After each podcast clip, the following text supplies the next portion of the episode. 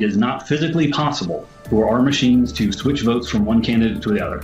Here is the forensic image from what I investigated. And this is a copy of that voting system in Mesa County, Colorado. This is the before image. I wanted to see is this system actually the gold standard? Are these actually secure? And I saw this Microsoft SQL Server tools. And that's odd because that should never be on a production system. I clicked on SQL Server Management Studio, which is a backdoor utility, and the backdoor utility allows you to bypass the Dominion software and go right into the database itself, which would be very dangerous to put on a voting system. So I'm going to click connect.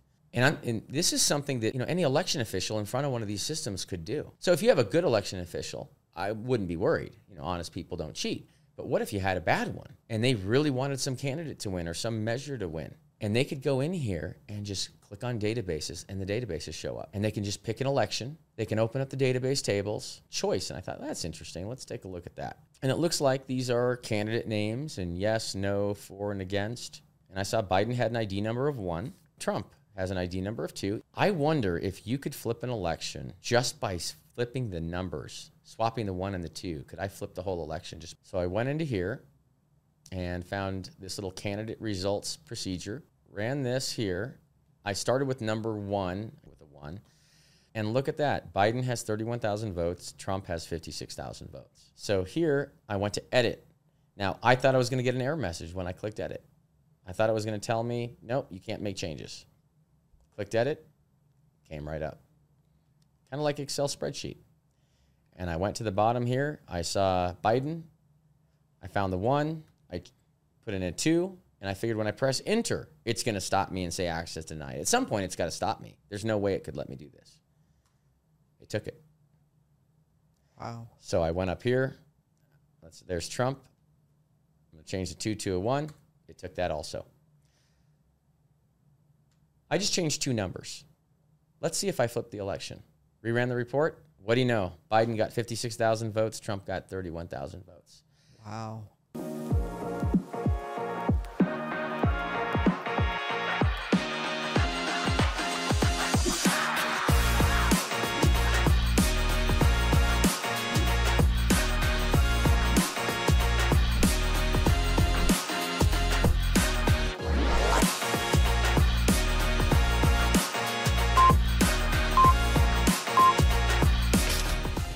And welcome to We Are the People Radio. This is your host Jason Preston, and again, back in our studio. It was uh, it was a rough one there. Musical Without chairs. it, it was musical chairs. Uh, we've, we've been going through it a little bit, but uh, and and also we got Alexi back. Maybe that's what happens when you disappear. The studio falls, everything falls apart. It's true. it's good to have you. Uh, we have a, a very important show. I mean, we, I mean, we really try to stick to stuff that matters. And um, my biggest issue, it- you know, we talk about a lot of issues. We talk about the, the you know, how Utah's been taken over by so many of these globalists, the United Nations, World Economic Forum, we're the test state for so many things going on. China has a bigger foothold in Utah than anywhere else. I mean, there's so many big issues. But if, if you were to ever ask me, Jason, what is your biggest, single biggest concern in Utah? What would it be, Alexia? I don't know. After the last few sh- shows, probably Satan. Oh, yeah, yeah, and and you get into the satanic stuff going on here. I mean, it, it seems like there's no depth to the, the corruption and to the problems in Utah. But but my biggest concern is election integrity. Yeah. because if if everyone sees these issues, but yet we are unable to clean house, and that's one of the things when we talk about Envision Utah. One of the things when they talk about their case study of how they've been able to manipulate Utah, they've talked about how they've been able to take control of our political climate and keep it. The only way to flip and clean house is by making sure we have a clean and clear elections. And so we have, and many people have been hearing about this incredible man uh, who's been going around through county by county across the country and the last, what, almost month through here in Utah. And I've been, people have just been raving about him. And we said, we've got to get him in here because he, they've been, he's been just laying out in layman's terms what's going on with our elections because we have to get them back. 2024 is coming, and that and that's going to start with the people, and it's going to start with the people putting pressure on their reps. What do we need to turn things around? So we're going to jump into that. I'm going to have Alexi introduce our guest, but before we do, I wanted just to give a shout out to G, uh, GC Optimized. Um, if you've got a business and you're looking to grow your business, you need leads. Uh, go to gcoptimized.com. They're a lead generation service. And and uh, and honestly, they're one of these companies that have been so good. They're the reason. Again, when we fall out of the studio, we're, we're back in studio. Takes funding to do this. So I want to thank our viewers for supporting us, for watching, for sharing, for for you know buying stuff on the website. Just helps us grow. And for those who like GCOptimize.com who are helping fund us so we can keep this going um, and, and fight against the deep state. With that being said, Alexia, let's uh, let's talk about our guests. Let's get into this because this is a big show and very important. Absolutely. So we're we're pleased to welcome into the studio Mark Cook. Mark, welcome to joining us. We've been hearing amazing things about your presentation, and if you haven't been able to get out and see Mark in person, we're going to try and bring a condensed version to you uh, at home so that you have no excuse not to have seen this incredible material. Um, I'm going to try to read this without glasses. See, they actually serve a, f- a function. I thought they were for looks. Oh, okay. so, welcome, Mark. His areas of expertise include day to day IT management training, technical direction, project management, network architecture, network design, database design and administration, network and cybersecurity, system visualization, forensics, data recovery, penetration testing, software development wireless architecture and optimization, security, surveillance systems design, installation, embedded system design. This is That's a lot of big words. I really am. I've been busy. I, should we just say he's a genius? You are a genius. I think that is a good way to sum it up. But Mark's specialty is actually in diagnosing complex systems and specializing in root cause analysis. Uh, enter election integrity. After being offered the opportunity to be one of the first outsiders to examine forensic images of our nation's trusted voting systems, Mark has since made his entire focus dedicated to applying these skills to delve into our entire election ecosystem to determine problems, risks, and what can be done to both mitigate and improve our systems so that citizen trust in them can be earned rather than forced. Love that. Welcome, Mark. Welcome to Utah. Well, thank you. Yeah, It's we're great to pleased be to, here. have you. Yeah, we're super glad to have you. So, Mark, if you don't mind, just let's let's jump into this. You know, why are you here? You've been going across the country talking to different ca- county clerks. Um, so, for those here in Utah, um, why are you here, and what what are you doing? Why are you doing this?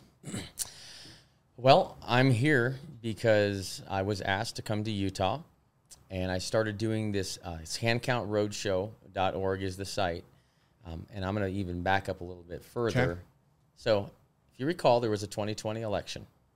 Half the country said there was a problem, and the other half of the country said the first half was crazy. And I just didn't buy that both could be true. Um, so I wanted to figure out what actually happened. And I was asked to go out to DC and help figure that out. And I hate DC. I don't like politics. I'm a computer guy. Figured other people do politics. I do computers. But I did want to know what the truth was. And I couldn't believe the media because I had already figured out, like a lot of us have figured out since, that the media does not tell us the truth. And so the only way I would know the truth is if I actually saw it with my own eyes. So I said, all right, I'll, I'll dive in and I'll go out to DC and I'll do what I can. I don't know what I'm doing here, uh, but I'll offer my skills. So I showed up in a hotel room that I was told to go to. And that hotel room actually happened to be the hotel room where Sidney Powell and her team uh, called their war room and were working out of right after the election. They had been evacuated due to, to a security threat. And so I showed up after that, and there were still people that were there and wanted to work, but they didn't have any computers and they didn't understand the complexities of the systems. Um, I said, "All right, well, I'll set up an I'll set up an office infrastructure here in this corner suite in this hotel for all these people to work." So I went out and bought a bunch of computers. I set up a firewall and computers, laptops, desktops, server, so we could all sit there and work on finding out how do these election systems actually work. If there was fraud, where would we look to find the fraud? And how do we deliver the fraud in a way that we can actually examine it and find the truth about what actually did happen? Because there were just too many inconsistencies. But you can't go based on a claim of an inconsistency. You've got to find some proof. And so that was my goal, is to find the proof. And I think everyone there was working to find the proof before January 6th uh, so we could deal with it the right way. And I realized that three days into it, I wasn't going anywhere. These people were scrambling, trying to find the proof of this to try to save the country and make sure that the citizens uh, knew what actually happened in the election. And I realized uh, I can't leave, I can't abandon these people, although it is uncomfortable to be in and around DC because it is uh, a grimy area, we'll say. Yeah. Um, just a bad, bad, evil feeling about the whole place anyway. Uh, but I, I dove in. I saw these people are good American citizens. They're working their butts out to try to figure this out and expose this and get the truth out. It was all about the truth.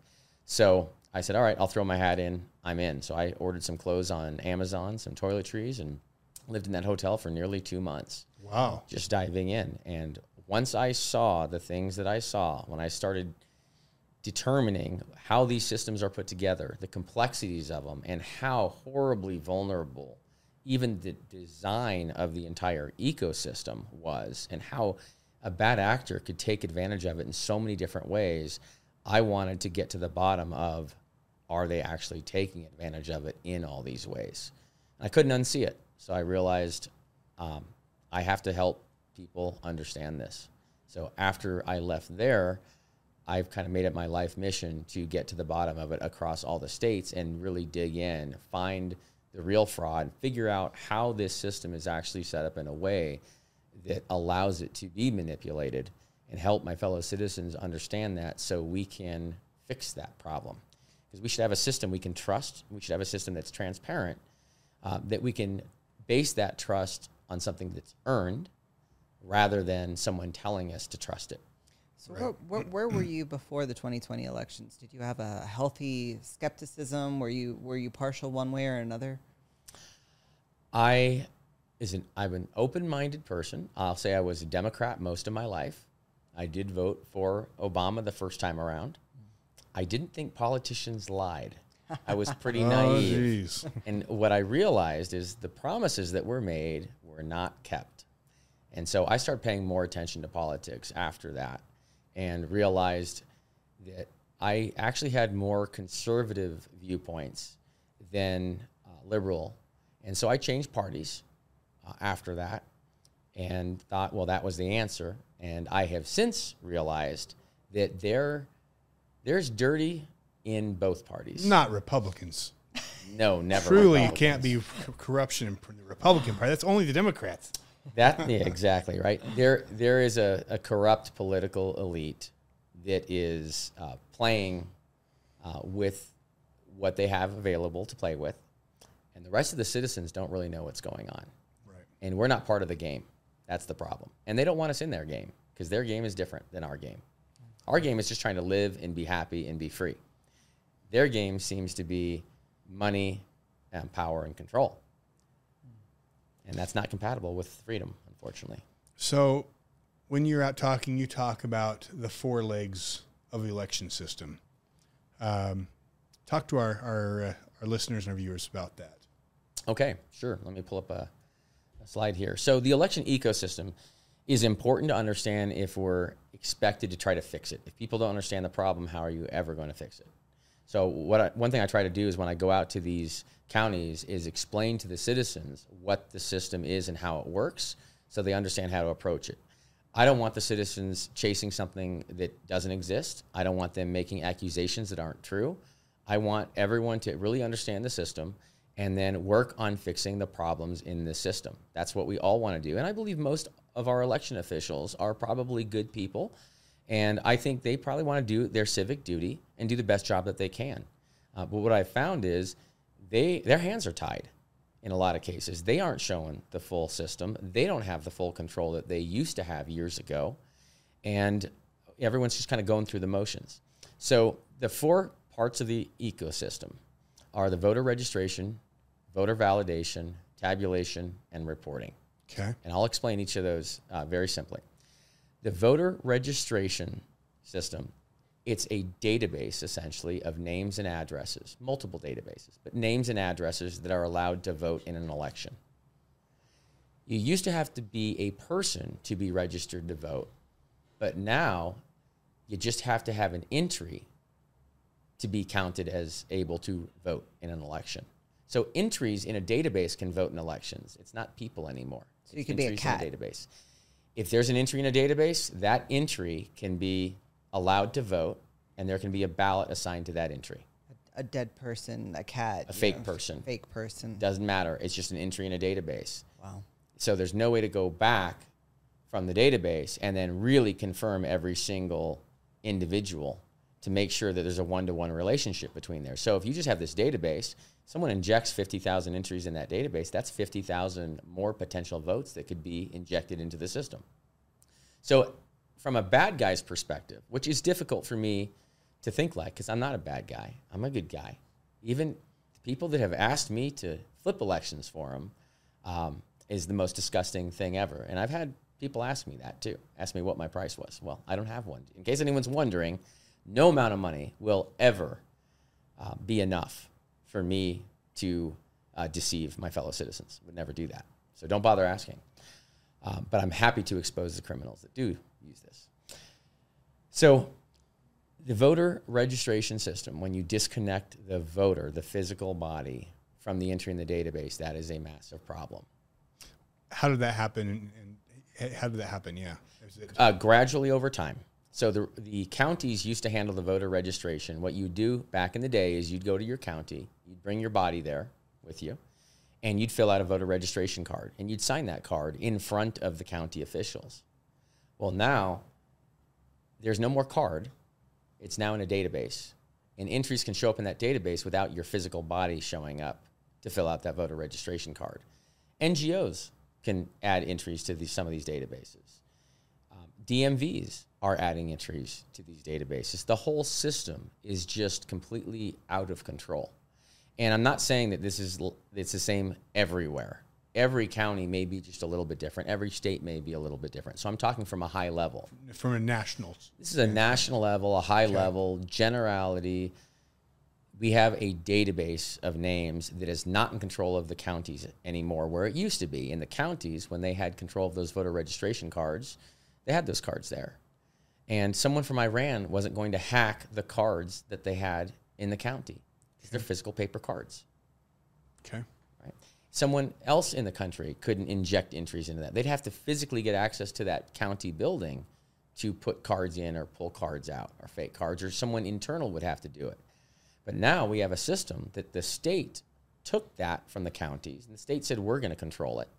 And then in many cases, in many states, Utah one of them, the state said, we're not going to control it anymore. We're actually going to take it from the counties, and then we're going to give it to this other private company to control which is ridiculous. They stole it from the counties because they wanted to manage it, and then they sold out and gave it to some other third party entity to manage it. And for Utah, it's ERIC, Oh, so that's Eric that does that. Electronic Registration Information Center.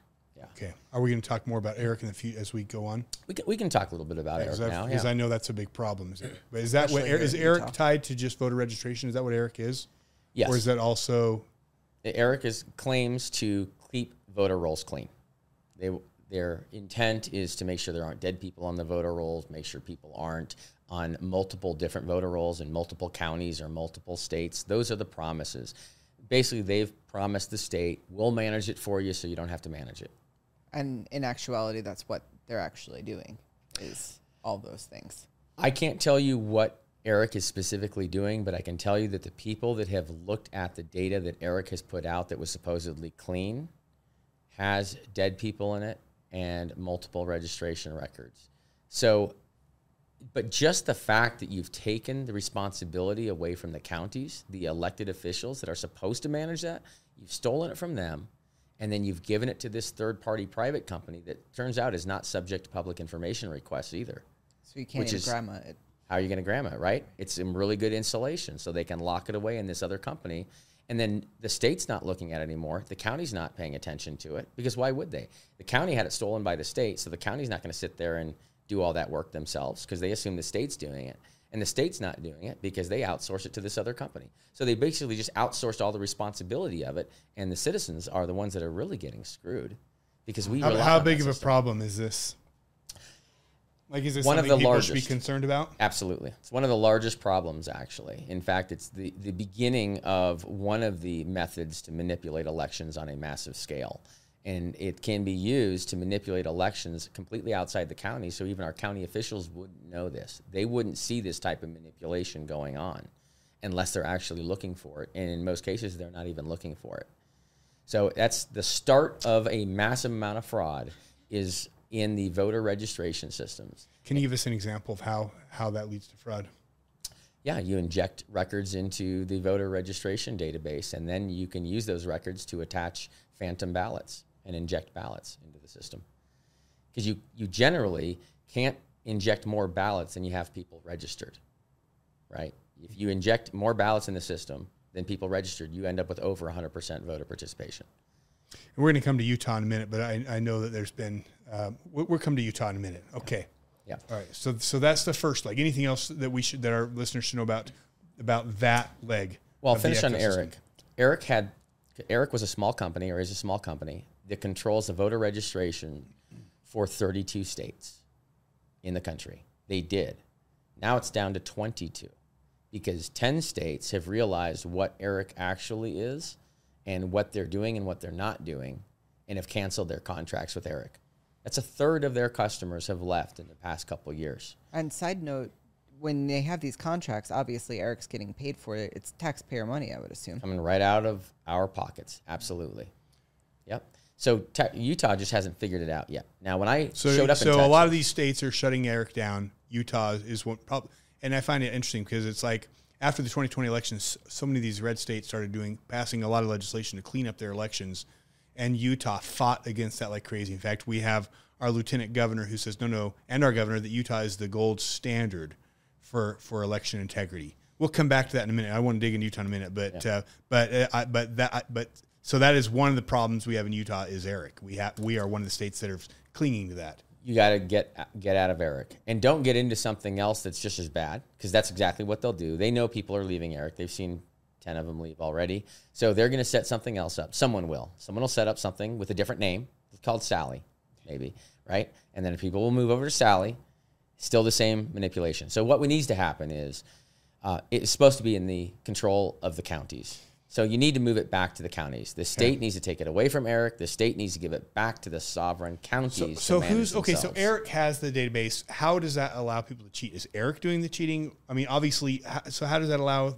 If it's where does that Is allow it the because cheating to it's happen? machines versus paper? It's it, it's one the responsibility has been removed from the counties the county's not watching over it anymore so no one's watching the hen house is the problem um, they are expecting eric to watch the hen house but eric is the fox. So i would never take the responsibility of something that's so critical to the citizens votes and put it in the hands of a private corporation. That's absurd. So is Eric the one who's inserting this, or are other people inserting it into Eric? i don't know. But so, but somehow we know Eric is is the be, the mechanics of it is a horrible design. It allows manipulation in a way that the county could not see it, and that complexity is the problem. okay. We have to keep it transparent and simple, and it's got to be in the hands and distributed as much as possible out to the outside, which is at the county level, so the citizens can see it. Because if there's no citizen oversight of this, and other people are the ones controlling it, then how do the citizens ever trust this system if they don't have a way to verify it and they can't see the information or access it? And when other people can inject entries into it or manipulate it and the citizens can't see it and the county can't see it, where we all lose. Yeah. Right. So our officials that we elect in the county should have full control over their own voter registration database. I'm not saying they shouldn't check their database against everyone else's databases to make sure there aren't the same people registered in multiple locations or to make sure there aren't, you know, dead people on them or people that have moved. They can still do that, but maintain control of their own database and then cross-reference it and check it against others. Don't take the control of it and give the control away and just assume someone else is going to check it for you. Okay. That's the problem. That was that was one of the defects. so so that's the first component. And there's there's another three components. to Another this. three. So the voter validation is basically it's the TSA for our ballots. Okay, so it's got you got to get through voter validation before your ballot's going to be counted or before you get a ballot to vote. So there's two components there, whether it's a mail-in ballot or a walk-in, right, in person. So let's talk about mail-in first. So with mail-in ballots, we have systems that just mail ballots out to people actually to entries in the database. So, whatever entries are in the voter registration database for a particular state, ballots get mailed out to those names and addresses. Those names and addresses don't necessarily correspond to real people. So, as long as there's entries in a database, those ballots are going to get sent out. And then we are told that, well, don't worry, when they come back in on the mail, we're going to check to make sure the signature on the outside of the envelope for that particular person matches the signature that we have for the reference. So let's say Bob Smith. There's a ballot that gets mailed out to Bob Smith at a particular address. And that ballot shows back up from the mail. Now, we don't know where it actually came from, it just shows up in the mail. Okay? So we look at it.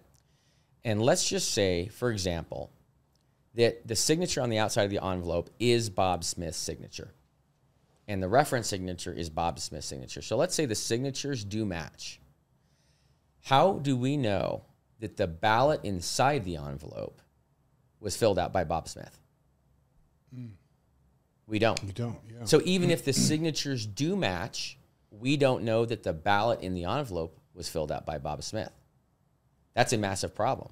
That means the entire signature verification system is based on a defective idea right. because it can't do what it's claimed to do in the first place. Well, I know I've heard firsthand stories about people who purposely did a signature that didn't match just to see if it was. It didn't get picked Daffy up. and Duck. never did not get picked up. Yeah, Yep. absolutely. Daffy Duck, um, smiley faces, dots, cubes, squares, um, you name it. I've seen. I went to Maricopa County in Arizona. Um, I was on uh, the signature audit team, and I looked at those signatures. And you, if you watch the Senate hearing, um, Shelby Busch does an amazing job um, going over all that data out there. There were absolutely signatures that were smiley faces and dots and squares and blank signatures and Jim here and Mary here. All those ballots got counted. It was a free for all. Chit show. It it absolutely is a joke. And here's how you know it's a joke as well. I've asked every presentation I give, I ask people, are there any signature verifiers in the room? And sometimes I get no hands, sometimes I get a couple hands, maybe three or four hands. And I always ask them, how long was your training? How long were you trained before you were allowed to be a signature verifier? And I hear anywhere from what training to maybe an hour. And then I ask them, that's the next question is, and I'm asking you guys this actually. The test that's given after their training, what do you think the minimum passing score is on that test before they're actually allowed to verify signatures in real life? I'm surprised they even test them at all. Is this a trick question? It's a, it's a trick question. 30, 40%. There's no test. They don't even bother testing them.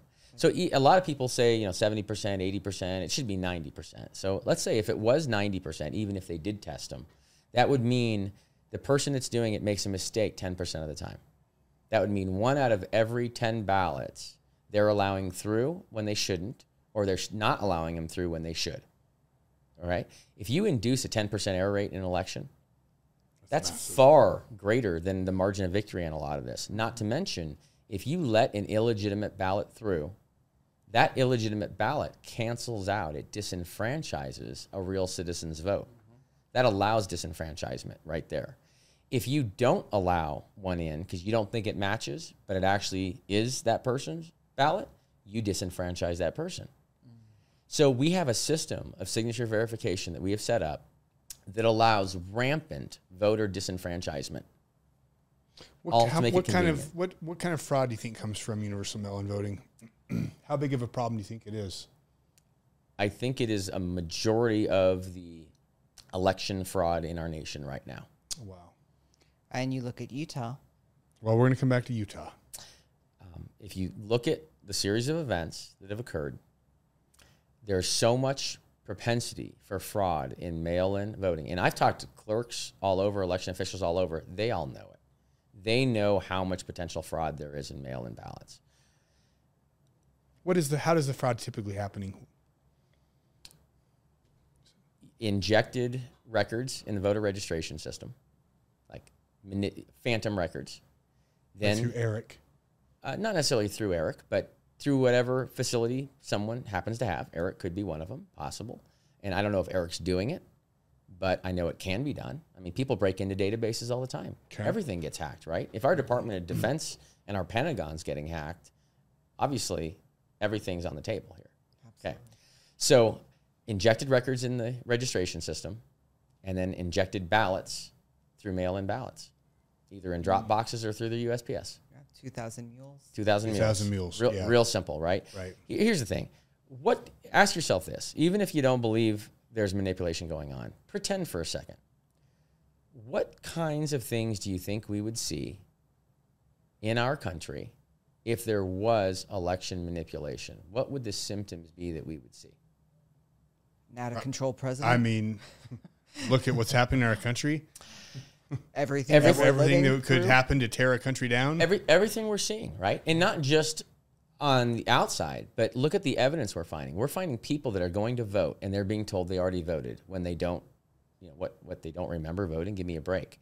These people are adamant they didn't vote. They're told they already voted, right? People getting multiple ballots mailed to their house. People get multiple ballots mailed to their house, 20 ballots to people that don't even live there. People are citizens are going out canvassing and that's going door to door from the voter registration records that they're able to get a hold of and they're checking because there's those records indicate sometimes if someone's voted in an election.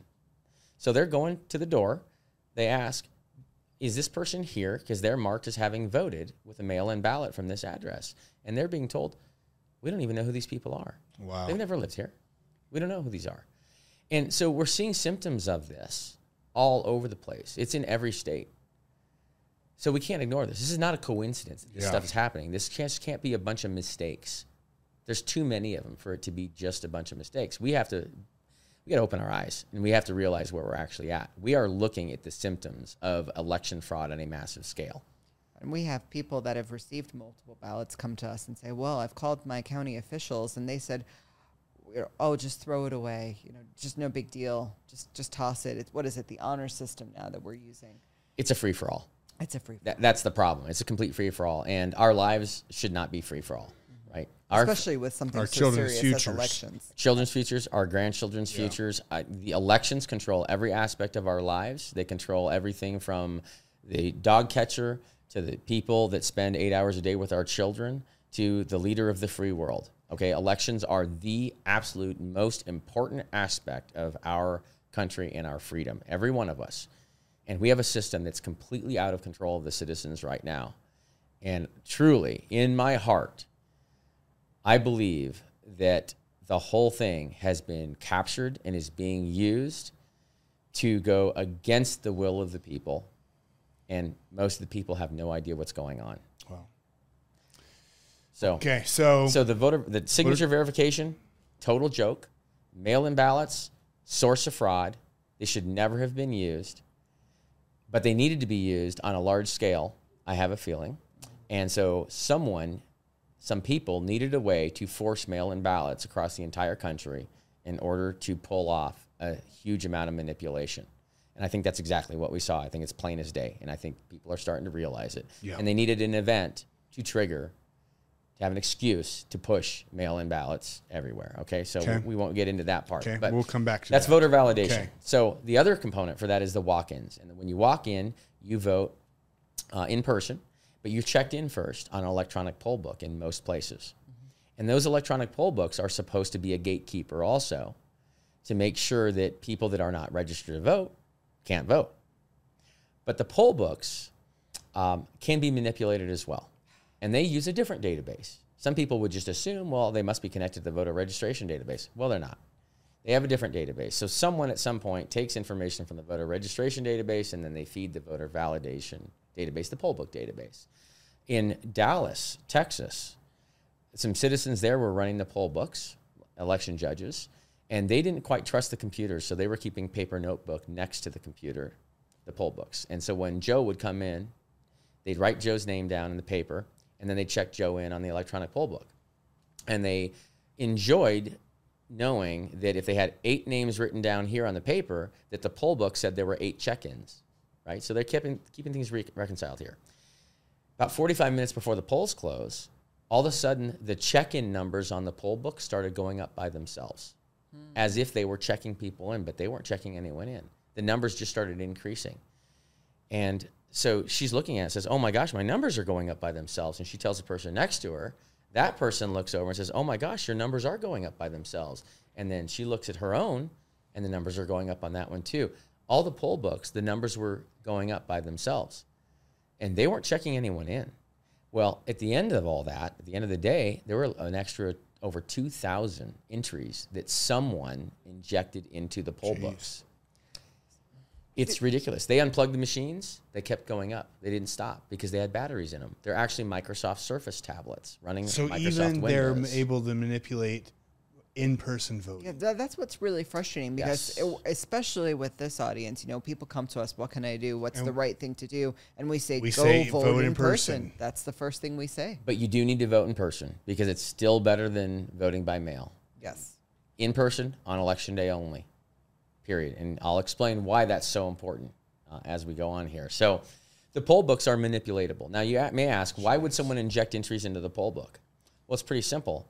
At the end of the day, they're supposed to look at the total number of ballots that came through the tabulators because the tabulators keep track of how many ballots. And let's say at the end of the day, there's a thousand there. They should have a thousand check-ins. Also, if you have a thousand ballots, you have a thousand check-ins. But if you inject an extra 500 check-ins in there, most likely what they've done is they've already injected an extra 500 ballots and they're injecting the check-ins so when they compare those numbers they're the same so the dumb citizens so they think we are don't notice it and we haven't for a long time And what's the system they're using for that? Is that's not Eric? That's not Dominion. What is that? It's a Um, Microsoft tablet, you were saying? well the poll books are many companies make poll books. So you know i think dominion's got poll books. I think ES&S has poll books and Unisyn. All these voting system companies have their poll books. They've got their tabulators. And counties can use a mix and match of their systems also. Now they're trying to integrate everything because you know they want to have as much control as possible over it. But it, they really the, their game is to collect data about who's voting and then manipulate it with mail-in ballots Wow. and I'll, I'll explain that that whole the feedback loop concept. Can can I throw in a huge tangent? Sure. Where are you going? I'm just seeing you know, all of this computing as being what perverts our system. Utah, and we'll get into this a little bit later when we talk about Utah specific. Utah is what they're calling the birthplace of the fourth industrial revolution. This is where the birthplace is going to be. I just see this opening the door not just to manipulating manually whoever is behind the computer or pressing buttons, but I just see this becoming a massive, massive issue once you add in AI into our elections. If they're not already using AI, they certainly will be. And their their game is to make us think we actually are voting and hide the manipulation in ways we can't see it. So we go through the motions, we really feel like it's working. We don't necessarily understand why things go the way they go, but everything looks normal to us. Looks normal. All, uh, We go to bed and uh, one candidate's winning. We wake up three hours later and everything flipped. Right. So it seems normal to me. Yeah, and we're and we're told that's normal. Yeah. we're told that just happens, right? It's 10 And- o'clock. We're going to send everybody home and it's too late. We need to send the poll workers home. Right. I mean, we America needs to wake up. The citizens need to wake up. And I'll tell you what, the people that are doing this, they know people are waking up. That's awesome. Now, we need to wake up faster though. yeah, people- 2024 is around the corner. It is we seriously need to we need to wake all of our fellow citizens up, even the ones that have been swearing that there's no manipulation in elections that I mean, truly just- believe it. I don't know how people can think that. There's always been fraud ever since the beginning. Because it, this may- has maybe in been- small degrees, but anytime there's so much on the table, people will find ways to manipulate. it's a psychological game for them.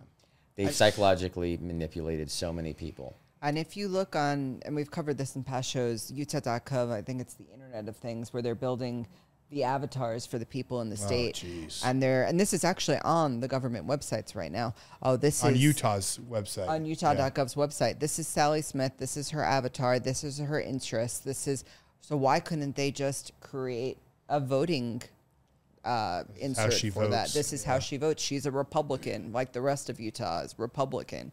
You know, so I just see this opening the door for additional manipulation well beyond these four components.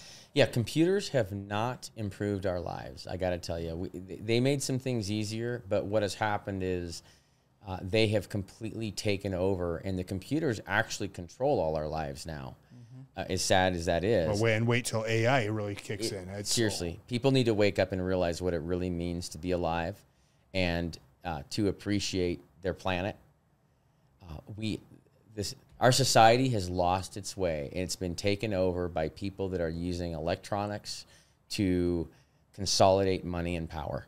Yeah. And these little devices that we carry around all the time are little mini monitoring and marketing devices. Yep. Is all they are. Following are. you, tracking you, listening to you, Exactly. recording you. It's insane. trying to make you as as uh, addicted as possible to them so you can buy buy buy buy buy and they want to move voting to that i mean you guys are already yeah. you're already screwed we're, we're they've talk- already brought that in here Okay, we need we needed we, we needed to bring that up at Mount Utah. Yeah. Okay, so the, the voter registration, voter tabulation. What's the third leg? tabulation so tabulation is the third leg that's the computers when people say get the computers out get the machines out Dominion. Dominion, you know, ES&S. That's what people have been talking about. And that's been a problem for me because I want people to understand the entire ecosystem instead of just focusing on one leg. Gotcha. And that's really held our country back. Now, I do believe that there was intent to make sure the citizens were distracted and only looking at that third leg the entire time so they never figured out how the real manipulation was occurring. Now, I do believe there can be manipulation at the tabulation level. There's no question about that. And I think we've actually found evidence of that. And I can show that to you. But I think that's old school manipulation. I think it's oh. much more convenient for them to manipulate it in the voter registration and validation parts because the county can't see that. And you want you want to hide the manipulation if you're a bad guy. And the last thing you want is you don't want these city or county officials to be able to see it. So the further you can centralize it up the chain, the better out of sight, out of mind for people. So I think that's where a majority of our manipulation is nowadays is the voter registration and validation system.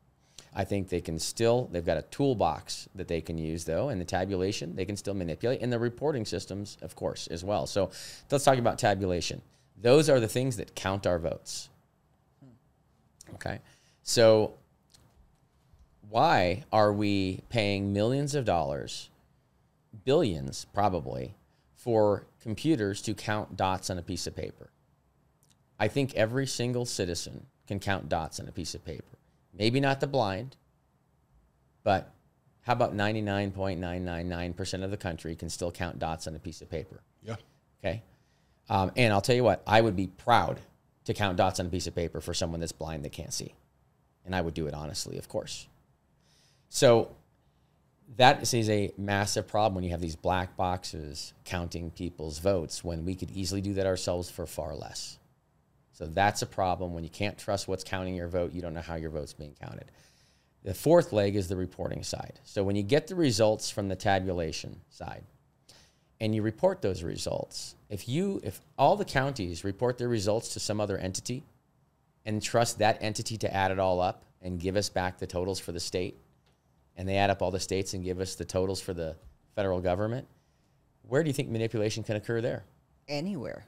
Probably right there where they added up, right? Yeah. How stupid are we that we can't add up our own and we expect some other entity that we're paying millions of dollars to add it up for us? Give me a break. So basically, that's centralized reporting. Of course. It's, it's Instead absolutely of, absurd. instead of reporting at re, reporting at the county level. I'd say even better. We should be reporting at the precinct level. Mm. Now, in some cases, everyone's gone to countywide voting, which makes precinct level detail impossible to find, but that's again by design. If you want to manipulate manipulate an election, the things that you would really want to have are mail-in voting, countywide voting, early voting. You'd want to allow ballots to show up later. You'd want a tracking system to be able to track mail-in ballots. You'd want a tracking system to track people when they go in to vote as well, to create a feedback loop so you knew exactly what you needed to inject into the system to manipulate it. And we've given them all of this. They've put all this in place. It's actually it's brilliant. It is brilliant. I wish these brilliant people would use their brilliance for good and actually solve the problems in the world rather than design a system to make the citizens think they're actually have a voice when they don't. So is this something that just showed up in 2020, or is this something that's slowly been creeping? It's in? been creeping for a very long time. There's been election fraud since the first election ever. And back in the day when elections were really out at the people, we could see the fraud much easier. So there was less fraud and smaller scale fraud because it was closer to the citizens and, we could see easier it. to find. Much easier to find. So if it's easier to find, it's gonna you probably don't want to commit fraud if it's if you're gonna get caught easily, right? But if you have a system that's so complex that people don't even understand it, and everything is so hidden that you can manipulate it and people wouldn't see it, wouldn't that be the most wonderful system ever if you were a bad guy? Of course, you Yeah. want a, a super complex hidden system. That's exactly what we have. We've got a very complex hidden system. Oh, and by the way, the citizens pay for it. We pay for a system. We work our butts off. We never get that time back, right? Not a replenishable resource. We work our butts off. The money's taken from us to pay for a system that we are told will represent our voice, and then they manipulate that system as well. We, we, they have enslaved Wow. all of us, and everything comes back to our election system. Look at everything that's going on in this state and in this country, you know, every other state here. Everything is surrounded by mistakes in choosing these systems to run our elections. Wow. So here, here's where I really want to get in. Let's talk about Utah.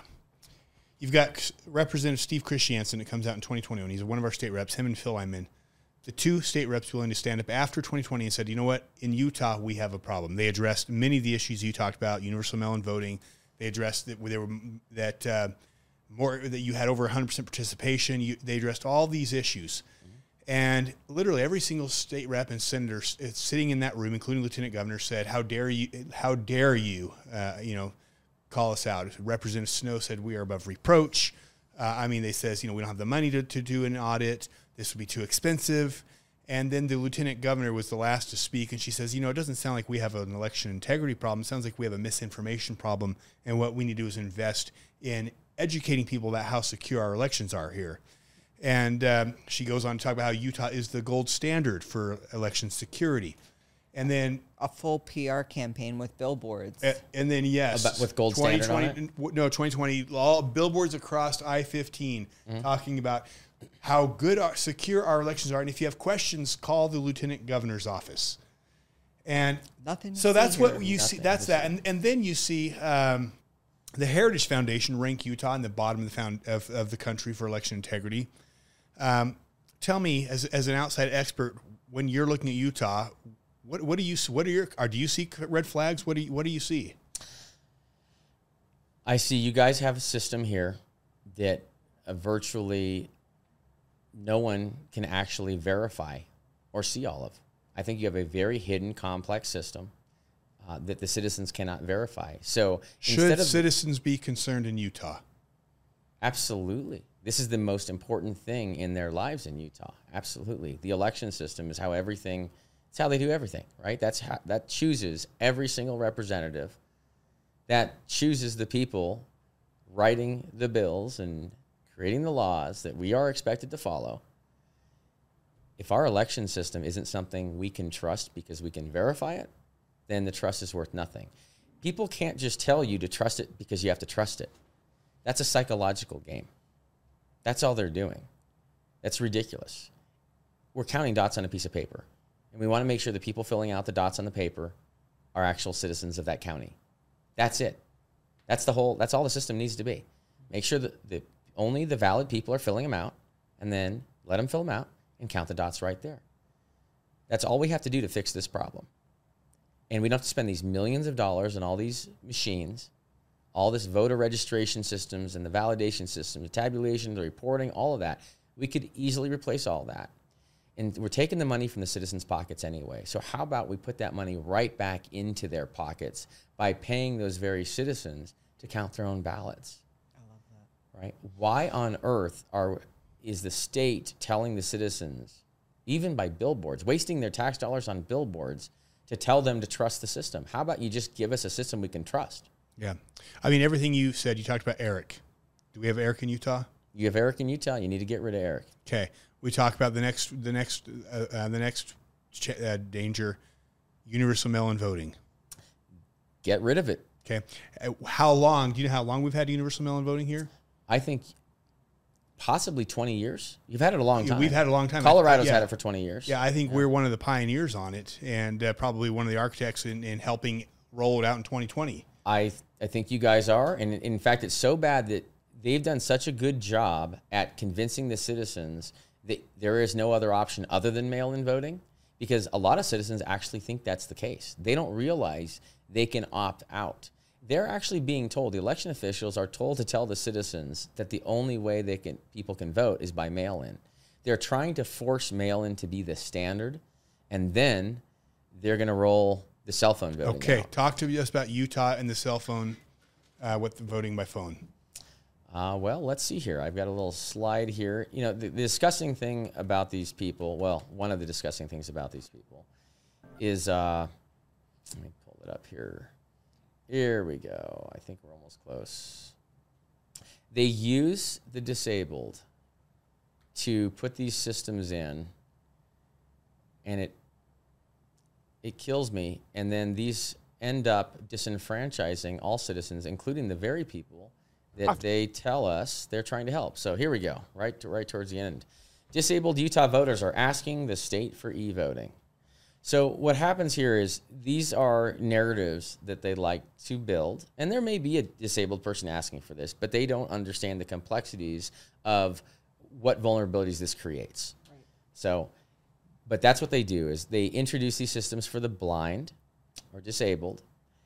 They get them in place, and then once they're in place, they roll them out to everyone else. E voting means the citizens have no idea what's going on. They're completely removed from it. The poll watchers have what are they going to watch? They're going to follow people around. Hey, are you going to vote? Can you can you vote Right. now so I can watch you vote on your phone? I mean, it's over. As soon as it goes to e voting, the whole thing is completely over. And we have no control of it. And every iteration of this has we've been told is to make it easier for the disabled. The problem is when you create a system that is vulnerable or you make a system more vulnerable, every injected ballot in that system disenfranchises a real citizen's vote. They tell us we're helping disabled people, but by helping disabled people, you're creating a system that allows more manipulation, and those same disabled people are the ones that votes are going to get canceled out. So the very people you claim you're helping are the ones you're screwing. And that insults me a lot because I care very much for all my citizens, especially those that have you know, disabilities that they've got to deal with in their lives. For them to be used like that is disgusting. So how do they? How would that be vulnerable? E-voting. Why is that dangerous? Why should people be concerned? because when you have e-voting, a lot of Utah County. I imagine this is probably heavily being pushed from Utah County. you can't, you won't know anything that's going on in e-voting. The citizens already can't see inside these systems. They don't know what software is running on them. They can't see the databases. They're not allowed to look at any of this stuff. In fact, our own election officials, if they wanted to see the software, see the source code for the software, they wouldn't be allowed to see it themselves either. Nor would they probably know what they were looking at if they could see it.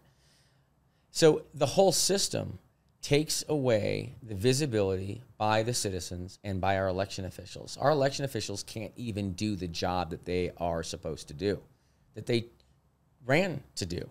They aren't allowed to do it. They're shackled. And that's a massive problem. In e voting, then you just have this corporation running the whole election. What could go wrong? Yeah. Yeah. Same thing with ranked choice voting. Once you put it into the machine, it becomes unable to be audited. Ranked choice voting is a huge scam as well.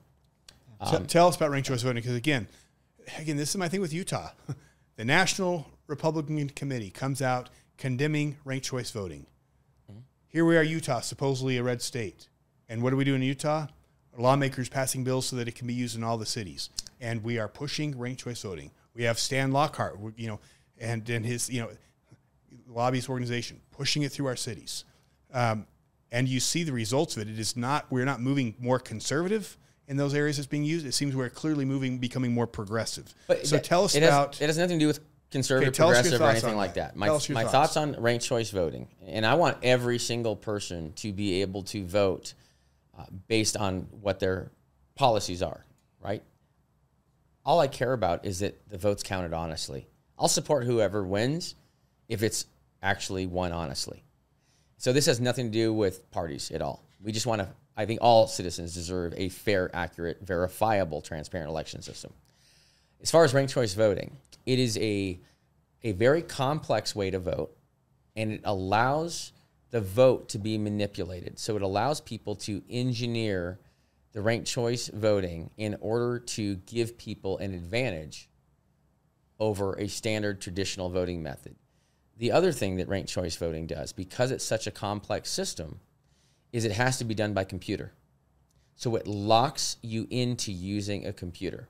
So what they want to do is they want to lock ranked choice voting in for those two reasons. And then if the citizens want to get rid of the computers and go back to something they can actually see themselves, well, sorry, you have ranked choice voting, so we just can't go back to hand count in this area because you have ranked choice voting. It deprives the citizens of the ability to see what's going on. So, ranked choice voting is the stupidest of things to ever implement. And anyone that tells you differently either is ignorant or is using it to benefit themselves. What are the arguments they use to, to, for it? I don't even know what they're using. I mean, they here say it's Utah. they say it's, It's- fast, it's easier, They say it's, it's cost effective. cost effective, Oh, it saves time. computers or for ranked ranked choice? choice. Rank choice voting. vote, both. I mean, they say the same thing about computers, right? They're they're faster, they're more accurate. Okay, well, for over hundred years, we hand counted and we had results on election night. Mm-hmm. Everyone counted at the precinct, small precincts scattered around. Everyone starts counting at the same time, and everyone was done in three, four, five hours. And we had the results right then, and they were hand counted, so we're done. And they claim that that was not accurate. What do we use to verify the accuracy of the machines? Hand count. Hmm. And in all these cases, all over the country, people are hand counting when they question the machines. And in many cases, they're finding out that the machine count was wrong. And they're told, oh, it was a programming error. It was a mistake. It was this. It was a, you know, a, a logic error in the software, or it was a bug, or, you know, erroneous code.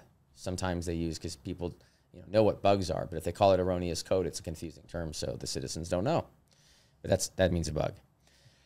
So they claim all these mistakes.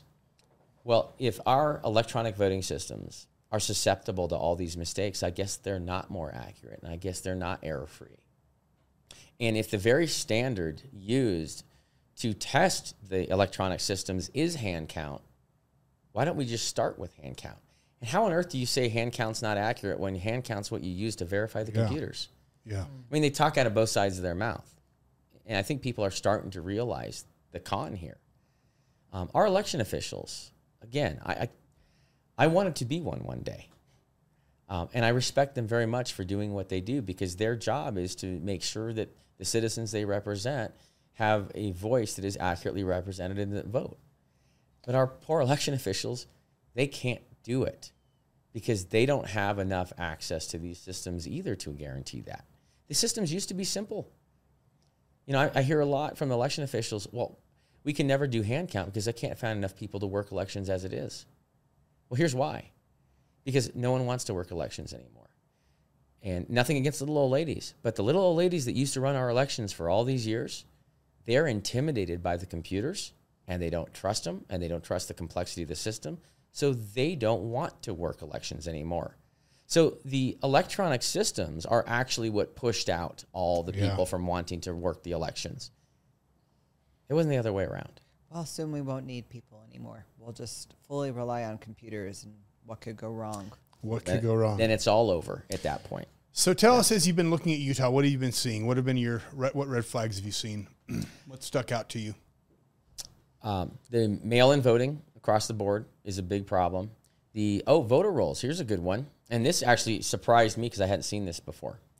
So in many states, the citizens can get the voter rolls, and then they can go out and canvass to see what are valid records and what are invalid records, or phantom or injected records, right? And they these you know they call them mistakes, but they're not. There are too many of them for to be a mistake. But in Utah, I could not believe The withheld. that you have private and withheld status. So you guys have three statuses uh, for a particular record. It could be either a public record that is available to the public, but I think you have to pay for it and really try hard to get it. Which in some states you can just go to the website and download it. It's completely open. But in Utah, you got to fight for it. But the public only gets the public records. They don't get access to the private or withheld records. Now, I get how they sold it. In these these are con men, just so you know. First of all, what does con mean in con man? Or con Lie. artist? What does Lie? con mean? Con, dishonest, lie, deceive. Con stands for confidence. Oh wow, I didn't know that. They're confidence artists. Okay. you know those billboards that tell you how safe and secure your system is? Are you connecting the dots? You're trying to say our lieutenant governor is a con woman? I'll say it. Okay. So here's how they sold this thing. Um, as disgusting as it is, people like privacy. They like the concept of privacy. So what they did here in Utah is they said, okay, well, so, so you guys can have privacy. We're going to give you a little box you can check when you register to vote that you can mark private. And if you mark it private, your records will be held private. That seems like a good thing because privacy is good, right? Seems great. But Sign me up. privacy in our election system and the people that are allowed to vote, that's one area where we cannot have privacy because I got to tell you, they did not give you the ability to mark a record private for you. They did it to create private records. The ability to have private records was why that system was created. And when you have private records, that means the citizens can't see them. So if you're going to manipulate an election, the easiest way to do it is by phantom voter registration records and then phantom ballots. But you don't want anyone finding those phantom registration records. So having them private keeps them hidden. And so brilliant. that's that's why the private exists. So, Mark, you've been around what half the country doing this roadshow or more. Um, is this something you're seeing in other states? I'm seeing lots of fraud in other states. But the different private, types. but this private, like the, I have this not. issue. I have not seen private voter registration records yet. So I started the road show back in June, and went straight to Texas. And I was in Texas for three months. Now I've been speaking around the country for years, uh, going in and speaking once and then leaving. And and I realized uh, actually I, had I had a dream in, in May of this year. Uh, it was a very vivid dream, and and God has really has been driving me on this because the series of events that have occurred in my life could only be explainable by uh, God pulling the strings to make all this happen. So a door doors opened and I walked through it. Um, and I, I, I was given a gift of a dream, a vivid dream of living in an RV and traveling the state of Texas, educating people about our election systems. And I was a little bit lost because I didn't know how to make, I didn't know how to fix this. I tried at the federal level, I tried at the state level. I spent a month at the Capitol in Texas uh, working on legislation, trying to get a lot of these areas fixed, and we couldn't get anything passed. So I was frustrated, didn't know what to do. God gave me that dream, and I woke up and said, okay, I guess that's what I'm supposed to do. So I started shopping for an RV, and within a month, I was on the road Texas. Incredible. So I've spent a lot of time in a lot of the counties in Texas, so I know a lot about what's going on there. Um, but I have not had a really deep dive yet in other states other than Utah now, in the deep dive in what's actually going on. So, So these, so and one of the things you've seen that is, seems unique to here is is how many of our voter registration rolls or individuals have been marked private, so that there can, which allows enough of a cushion that that now you have. Isn't it like close to eighteen or twenty percent of our of the voter rolls are like private or something like that? Or what? what was, I- I know the number was like insanely high. you have which private and withheld. private and and, withheld. and I think it's over thirty percent. I, I mean, don't quote me. Um, I don't know exactly what the percentage is, but it's ridiculous. but it's insane because Even if if, it's it- because 1%, how can you audit? you can't. which makes it impossible to audit, which means, It's built to make it impossible to audit. They don't want us to be able to audit the system. yeah, this is my frustration with, with, with, with Utah. I mean, you just, it just goes so deep. I mean, it's like it's one issue after another, and it's like, and it's and it's nobody's looking, and everyone just trusts. Oh, we're Republicans. Oh, we have Mitt Romney. He's a Republican. Mike Lee is a Republican. Our governor's a Republican. And they say, well, where, where's their cheating? We don't have any Democrats getting in office.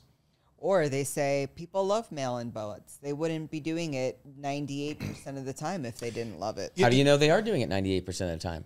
Because we can't check it, right? There's no way to confirm it, so we don't know. And I'll tell you, one of my concerns with mail-in voting, I've gone around and, and done street interviews and and I will ask. The first question is, can you tell me who your your uh, senator is? Do you know who your governor is? Do you know who your who your congressman is? Um, do you know who your state rep is? And then I'll ask him, did you vote? Yes. Did you vote in person? No. And I will tell you, almost nobody knows their, their no one knows their congressman.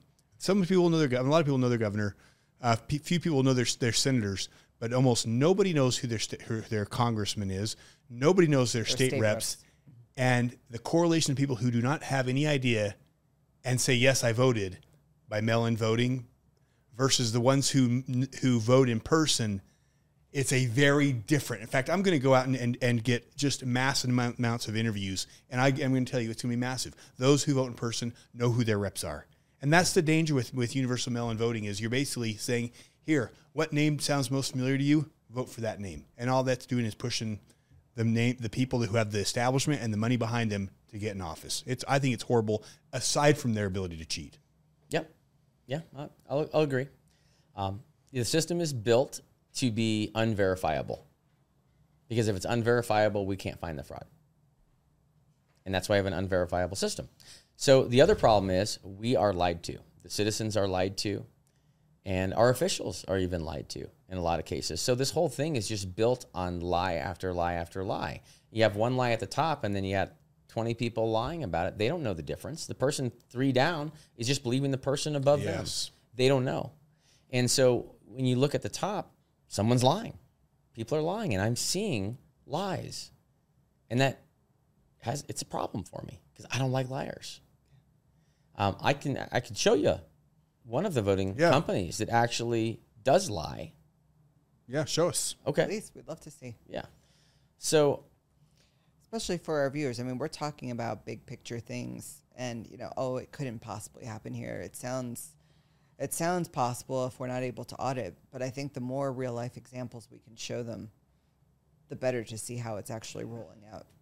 We can definitely do that. So I'll, I'll give a little background here. So I was uh, so Tina Peters, clerk in Mesa County, Colorado. Uh, she ran to be clerk because she wanted to fix the DMV lines. They had three hour long lines. She wanted to address that, and she got them down to 15 minutes. And part of the job of clerk is also running the elections. And so she'd been running elections. She thought she'd been doing a great job following all the rules, uh, regulations, doing the testing that she was told to do, and she thought she ran perfectly clean elections. 2020 election happened.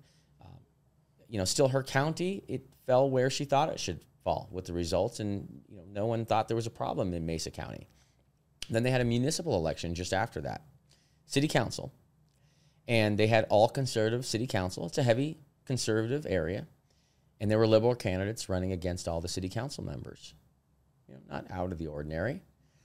And one of the representatives for one of those liberal candidates told Tina before she had pulled the results on election night that their candidate won and by how many votes they won by.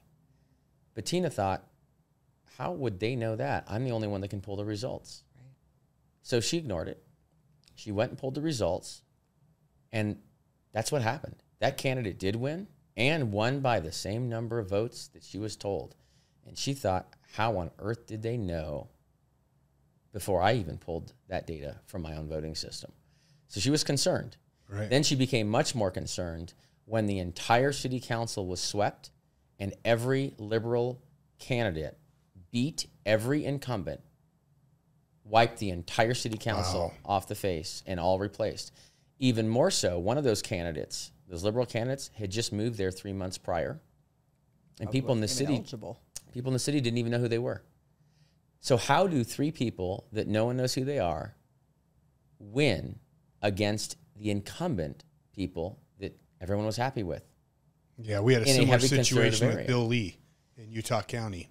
It's County a str- commissioner. It's a strange thing. It doesn't Yeah, make sense. never. Didn't, no one can ma- wrap their minds around him losing. And I think that the local race, I mean, obviously this is a rampant problem, but Mm-hmm. I think there is a, spe- a special target over the local races because once you take over the cities and the counties, then it's, then. Well, that's where all that's that's where a lot of the effort is right now with the smart cities and, and the special districts and Right. there's a huge effort to even in uh, Sandy in Salt Lake County, there was, uh, I think they leave, used ranked choice voting and the person I think it was for mayor won by single digits, single digits. And it was the type of thing they said, oh, well, it was too wide of a margin to do a recount. It was single digits and it was too wide of a margin to do another uh, revote. But I think the good news is the people were so ticked off because they knew it wasn't right that they banned ranked choice voting in this. That is the plus side. I will say that as awareness has spread on things like ranked choice voting and some of these issues, we have been able to get ranked choice voting out of, I believe, 10 counties over the last Yeah. year. But there are strongholds. Okay. So I think there uh, there is the more spotlight we can put on these issues, especially with these types of specific examples. I think it wakes people up to, to what's really going on. Okay. So here's what happened with this. Okay. So she thought, all right, well, we can recount the election, not a big deal. And all the citizens were calling her saying, Tina, what happened? How, on this, how did this happen? How did this occur? Said, no big deal. We'll just recount it. Then Secretary of State sent a letter to Tina, being the clerk, saying that they're going to come up and change her voting system. Hmm. And when she asked, what are you going to do? She was told they're going to remove the QR code feature from the ballots, from the system. Now, if the QR code feature was removed, then Tina might not be able to scan all her ballots that had QR codes on them. So she was concerned. She tried to put them off because she wanted to be able to recount this election. They insisted. She didn't want them to do something that would cause her not to be able to recount the election. Therefore, she asked her county IT staff if they would take an image of the voting system just in case they had to go back to the previous version. And they said no. So she hired another company to come in They said no. because it wasn't one of their systems. It was a separate vendor system. So they said, no, we don't feel comfortable doing it. So she hired someone else to come in and do it. They took a forensic backup of the system. The Secretary of State and Dominion, the voting system vendor, both showed up, two teams of people. They kicked Tina out of her office. They kicked all of the employees out of the office. Jeez. They covered the windows up and they were in there for two days to turn off one little feature on the voting system. Now, if you were clerk and the Secretary of State showed up and you had some really weird thing happen with an election, you were going to recount, the SOS shows up with the vendor, kicks you out of your own office and covers the windows up, would you be a little concerned about what they might be doing? Absolutely. Who wouldn't? Right. So she, after they left, she took another image of that system, and she figured you could compare the before and the after image to see what they really did. Now, how long does it take you to turn off a feature on your phone? 30 seconds. 10, 10 seconds, 20 seconds? So just to turn off this feature, two days, two teams of people, and you got to cover all the windows up so no one can see what you're doing. I'm sorry. Mm. That's got bad written all over it. Mm-hmm. So Tina, as I think any clerk would do, hopefully, would say, okay, well, something's not right here, and I want to take care of the citizens I was elected to represent. And if I think something fishy is going on here, I'm going to make sure I retain all these records, and I'm going to get to the bottom of this. And so her legal team hired me as a forensic investigator to look at this image along with a group of other people. But I got the first look.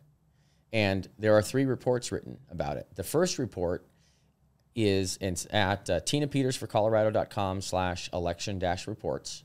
You can download all three reports. I mean, they're even entered into a legal case, so they're legitimate reports.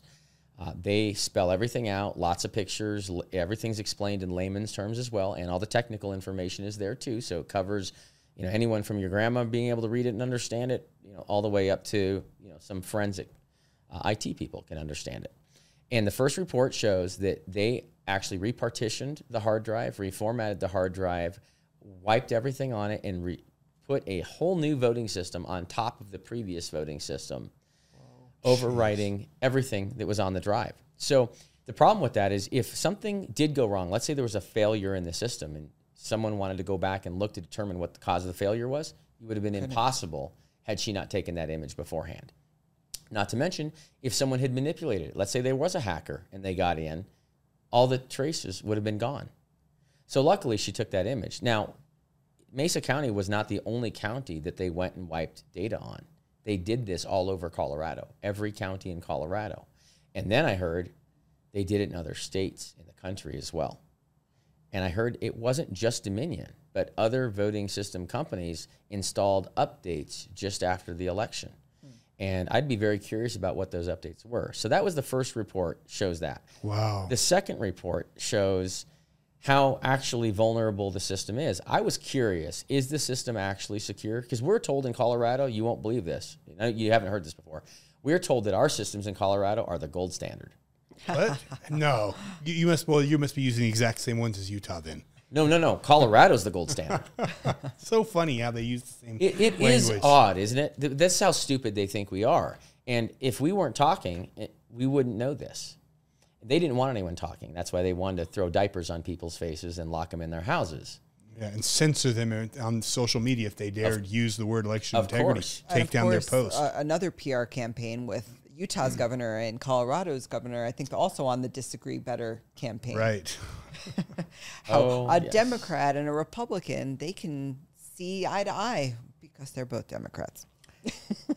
Well, we'll- let's talk about the the Denver uh, or Colorado governor here in a second. So, uh, what I want to do is I want to show you uh, one of these lies they tell us, and I feel bad for all these election officials because they they bought it too. But listen to this. This is a Dominion representative. It is not physically possible for our machines to switch votes from one candidate to the other. In company, it is not physically possible for our machines to switch votes from one candidate to the other. So it is not physically possible, Oh, well, right? He said So it on Fox, so it must be true. I'm going to show you here. Let's see. Here is the forensic image. Uh, let's see here.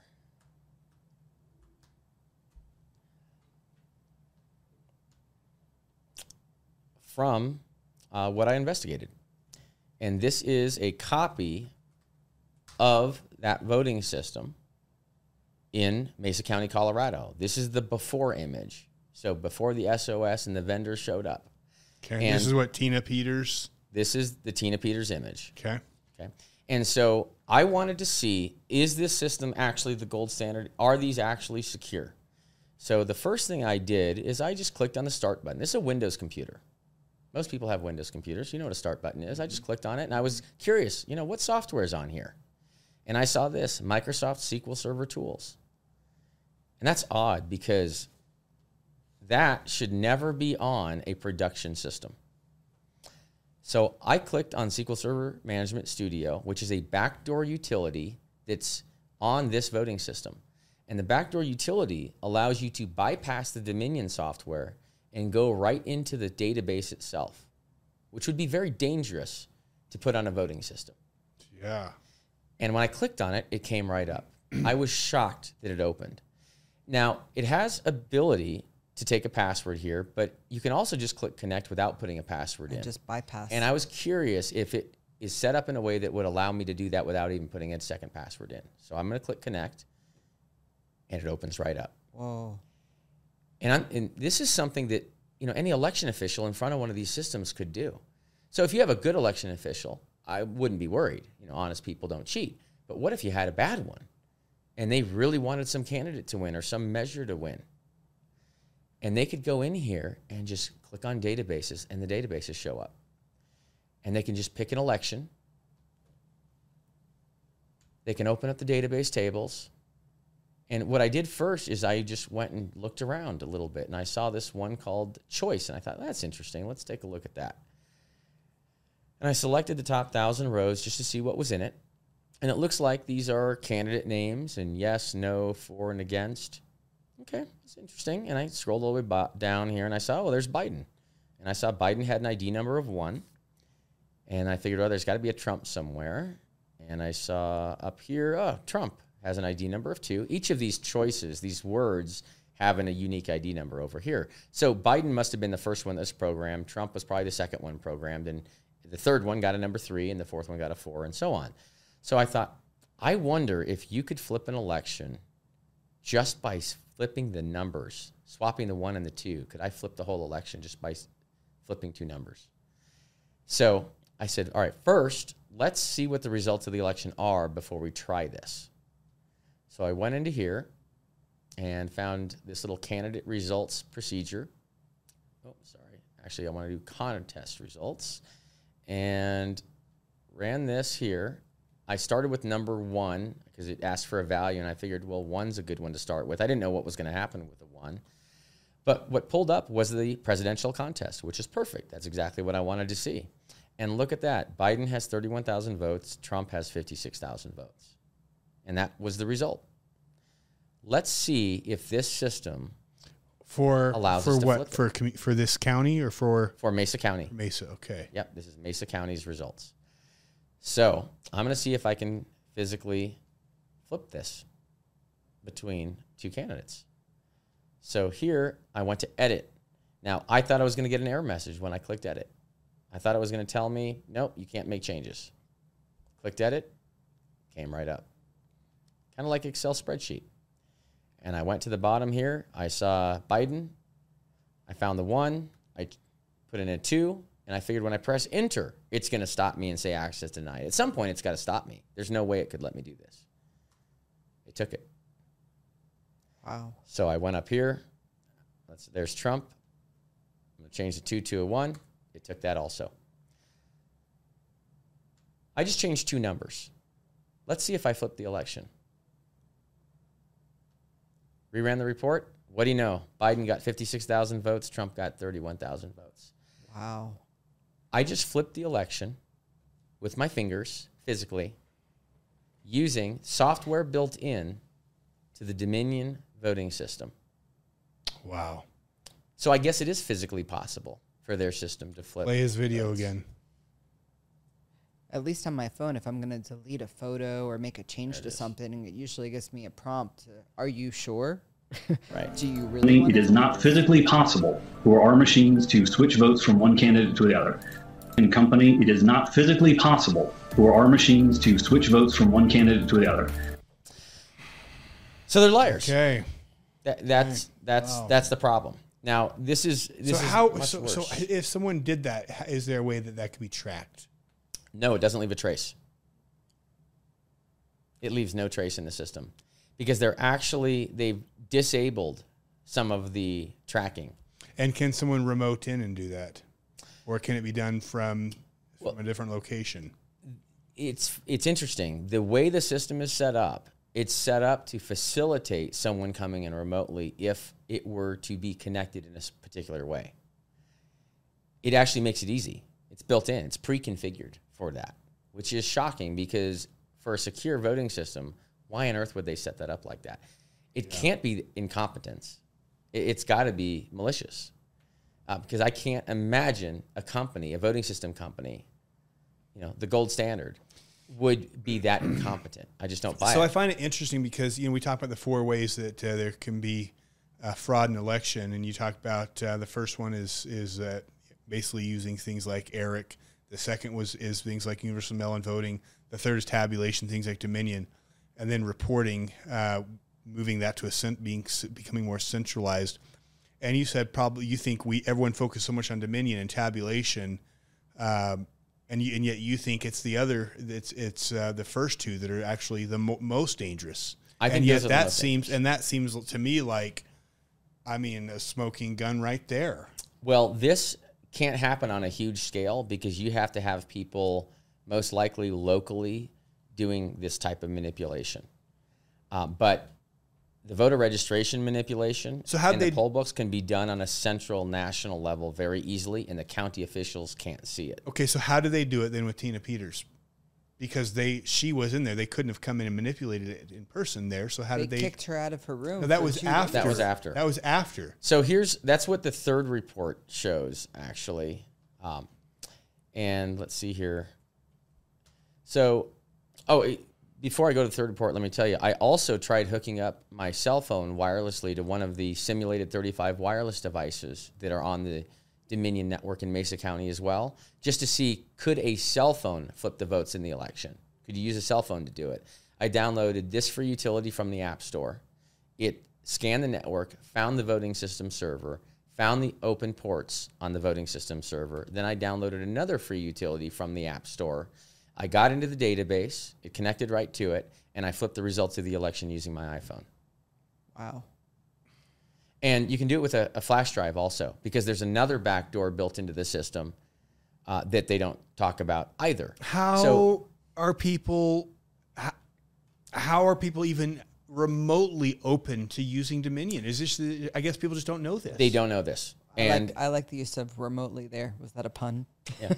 they won't let anyone see this, right? So that's why they went and attacked Tina Peters because they wanted to set an example so no clerk dared question their system.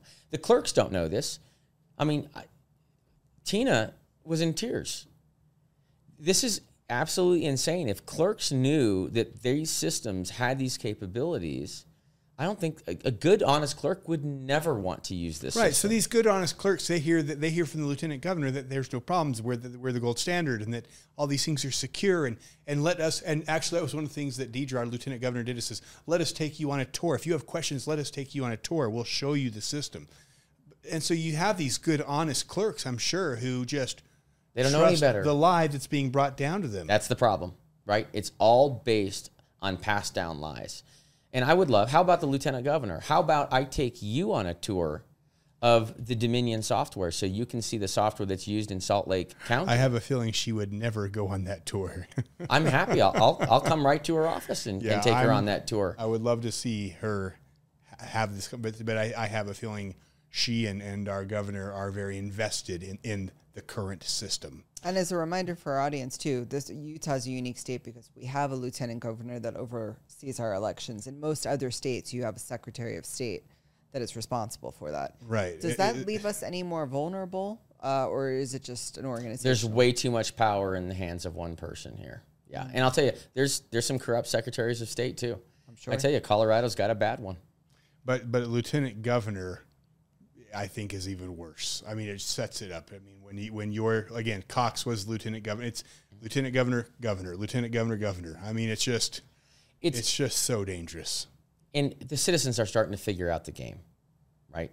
So sooner or later, everyone's going to figure it out, and people are going to be held accountable.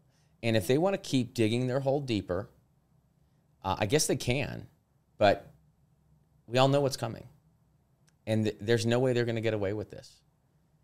We are figuring it all out. They're not going to be able to throw diapers on our face and lock us in our houses again. We're not going to put up with that. We're done. We want true, honest systems, and we're tired of corruption in our governments, a local all the way up to federal. We want the society, our government, to be of for and by the people. That's how this is all supposed to work, and we deserve honesty and truth. And citizens do not deserve to be lied to by all these people. And I feel so bad for all the citizens that have blindly trusted these people who have been lying to them. And I'll tell you what, when the citizens figure out that they actually have been the ones that have been lied to By our public servants. by the people they trusted, I'm going to get my popcorn because I can't wait to watch these people, which we know they're passionate. I mean, a lot of them went and burned down their own cities because of their passion. I can't wait to see what happens when they realize who is really pulling the puppet strings in all this. Yeah, Chicago and I will stand. I'll stand side by side them. Now I'm not going to burn a city down, but I will stand by and support them. I will forgive them. I will accept that they were victims, and we will all work together as united Americans on all sides, all colors, all everything, uh, to fix this problem because we all deserve better, and we have to fix this right now because we cannot let our kids and our grandkids inherit this right now. The past four or five years cannot be the best years of our children's lives. We were asleep at the wheel. We have to fix this, and we are going to fix this. Wow. Um, we're coming up on uh, our closing minutes, and that was very powerful. Um, any closing thoughts you want our listeners and viewers? Anything else they should know or be aware of, or, or uh, anything you'd want them to think about before, uh, as they as we bring this video to close? please come to one of my presentations or at the very least watch one on handcountroadshow.org. I have so much information, detailed information, and an hour and a half, half is not enough to get into detail so people truly understand the situation that we're in.